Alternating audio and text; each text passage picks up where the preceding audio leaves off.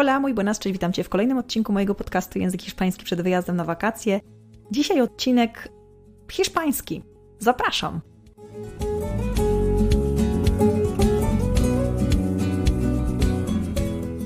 Cześć, mam na imię Paulina, pomagam innym komunikować się w języku hiszpańskim. Robię to 100% online, robię to po to, abyś to Ty mógł wyjechać na swoje wymarzone wakacje lub po prostu kiedyś przeprowadzić się do Hiszpanii. Stworzyłam swoją autorską metodę HOP hiszpańskie obyczaje, proces, według której uczę języka hiszpańskiego. Dzisiaj odcinek językowy, czyli H hiszpański, ale myślę, że dużo wiedzy do przyswojenia nie będzie. Raczej będzie to ciekawostka i coś, z czym na pewno miałeś, miałaś okazję się spotkać, ale nie zapytałeś, nie zapytałaś o to. Preparado? Preparada? Empezamos! Myślę, że nie jeden raz pobrałeś, pobrałaś kartę pracy i widziałeś pewnie różnego rodzaju zdania napisane po hiszpańsku. No i jestem ciekawa, czy zastanawiałeś się, zastanawiałaś się nad dziwnymi rzeczami, które występują podczas pisania w języku hiszpańskim. Otóż dokładnie chodzi mi tutaj o wykrzykniki, pytajniki do góry nogami oraz przy okazji o akcenty nad różnymi literami. Ale o tym mówiliśmy sobie już w poprzednich odcinkach na temat akcentów graficznych, ale mi bardziej chodzi o pytajniki wykrzykniki do góry nogami. Zastanawiałeś, zastanawiałaś się kiedyś, po co to w ogóle jest potrzebne? Czy jest potrzebne? No właśnie. Według Akademii Języka Hiszpańskiego, która trzyma pieczę nad poprawnością językową, oczywiście, że jest potrzebne. Ja zawsze tłumaczę to moim uczniom w taki sposób, że w języku angielskim jest coś takiego jak szyk przestawny zdania. Czyli jak Anglik widzi jakieś zdanie twierdzące, to on wie, że to jest zdanie twierdzące, bo po prostu wie, że I am Paulina to jest I am Paulina. Natomiast kiedy zrobimy am I Paulina, to Anglik wie, że to jest am I Paulina. No właśnie. Czy w hiszpańskim też tak jest?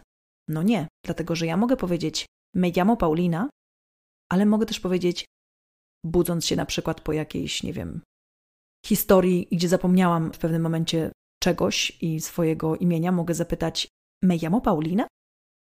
Me llamo Paulina? Me llamo Paulina?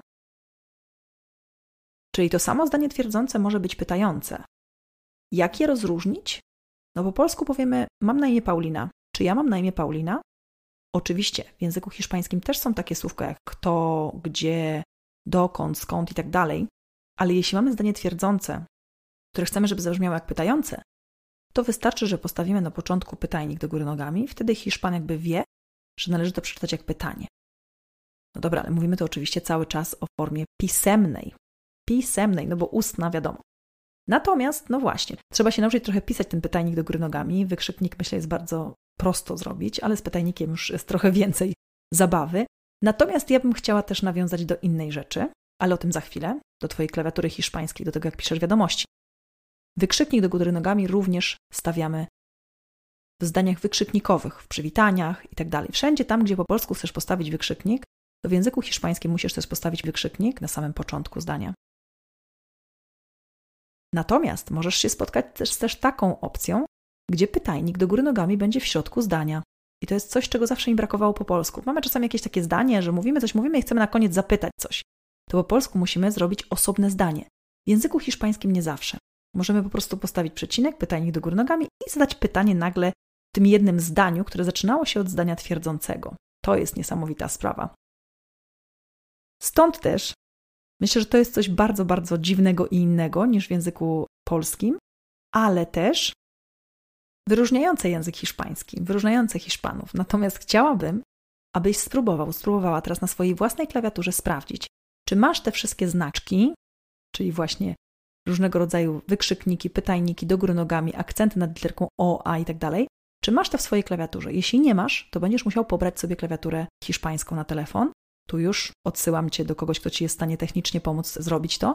Natomiast jak to sprawdzić? Wystarczy, że otworzysz teraz jakąkolwiek wiadomość, czy na WhatsAppie, czy na Messengerze i zaczniesz coś pisać. I spróbuj teraz najlepiej sprawdzić to na literce I, dlatego że literka U może nam się pomylić z naszym U zamkniętym.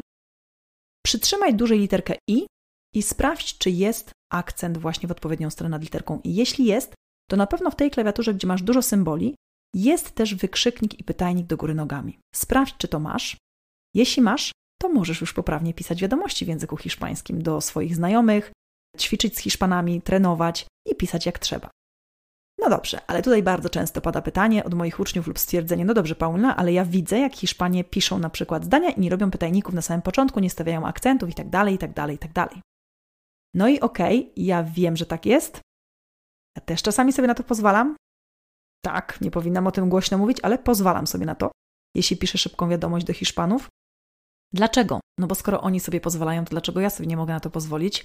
A po drugie, piszę szybką wiadomość. Jak sama nazwa wskazuje, komunikacja chce być szybka. I trochę się cofniemy wstecz. Nie wiem, czy pamiętasz te czasy, kiedy wiadomość tekstowa miała 150 znaków. Każda literka, każdy przecinek się liczył. Stąd też pytajnik do góry nogami też zabierał już jeden znak. Więc, żeby komunikacja była szybka, po prostu zaprzestano używania tego, albo po prostu odpuszczano w wielu przypadkach. I ja wiem też, że Hiszpanie tak robią, i ja wiem, że na jakichś tam youtuberach swoich, których znacie, którzy nie uczą hiszpańskiego oczywiście, tylko są to, nie chcę powiedzieć normalni ludzie, ale nie uczący języka hiszpańskiego, często sobie na takie rzeczy pozwalają. No i co teraz? No i ja zawsze mówię tak, słuchaj, jeśli będziesz kiedyś pisać jakiegoś oficjalnego maila na przykład do hotelu z zapytaniem, czy nie wiem, czy mają żelazko, czy mają coś tam, czy możesz dłużej zostać i tak dalej, i tak dalej, no to nie wyobrażam sobie, żebym ja, pisząc taką wiadomość, pominęła jakieś pytajniki lub wykrzykniki i wszelkiego rodzaju znaki interpunkcyjne, czy akcenty w danym wyrazie. Nie wyobrażam sobie tego, na pewno chciałabym napisać tego maila jak najbardziej ładnie i poprawnie. Natomiast kiedy piszę do znajomych, no to często po prostu odpuszczam, bo nie mam na to czasu, bo się spieszę. Dlatego możesz właśnie do tego podejść trochę tak na luzie, jeśli jest to rzeczywiście taka sytuacja nieformalna. Natomiast jeśli jest to już coś bardziej formalnego, to trochę nie wypada, po prostu.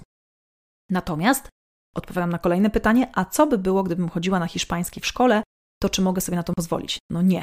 To jest tak samo jak na języku polskim. No pani na języku polskim za wszystko odejmuje punkty albo stara się trzymać pieczę nad tym językiem polskim poprawnie, tak? Więc ona jest tym strażnikiem Teksasu i tak samo w języku hiszpańskim pani profesor, która by uczyła cię języka hiszpańskiego, byłaby takim strażnikiem Teksasu i też by ci mówiła, że na początku musisz dać pytajnik do góry nogami i wykrzyknik do góry nogami. I koniec, kropka. I nie ma na ten temat dyskusji. Jakby Akademia Języka Hiszpańskiego krzyczy oczywiście i grzmi, natomiast życie jest życiem, język kolokwialny językiem kolokwialnym, więc tutaj dwa razy dwa nie sprawdzi się jako cztery.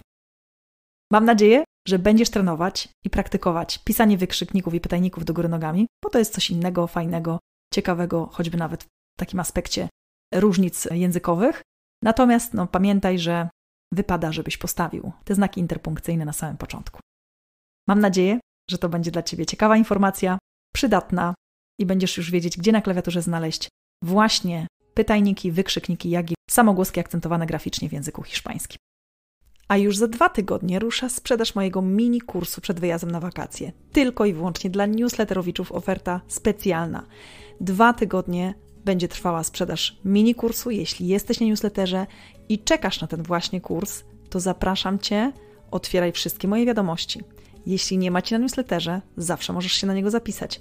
Oczywiście oferta mini kursu również będzie dla osób, które tylko słuchają podcastu, są na Facebooku, Instagramie i we wszystkich miejscach, w których jestem. Natomiast jeśli chcesz załapać się na najlepszą ofertę, to oczywiście zapraszam Cię na mój newsletter. Muchísimas gracias. Hasta luego.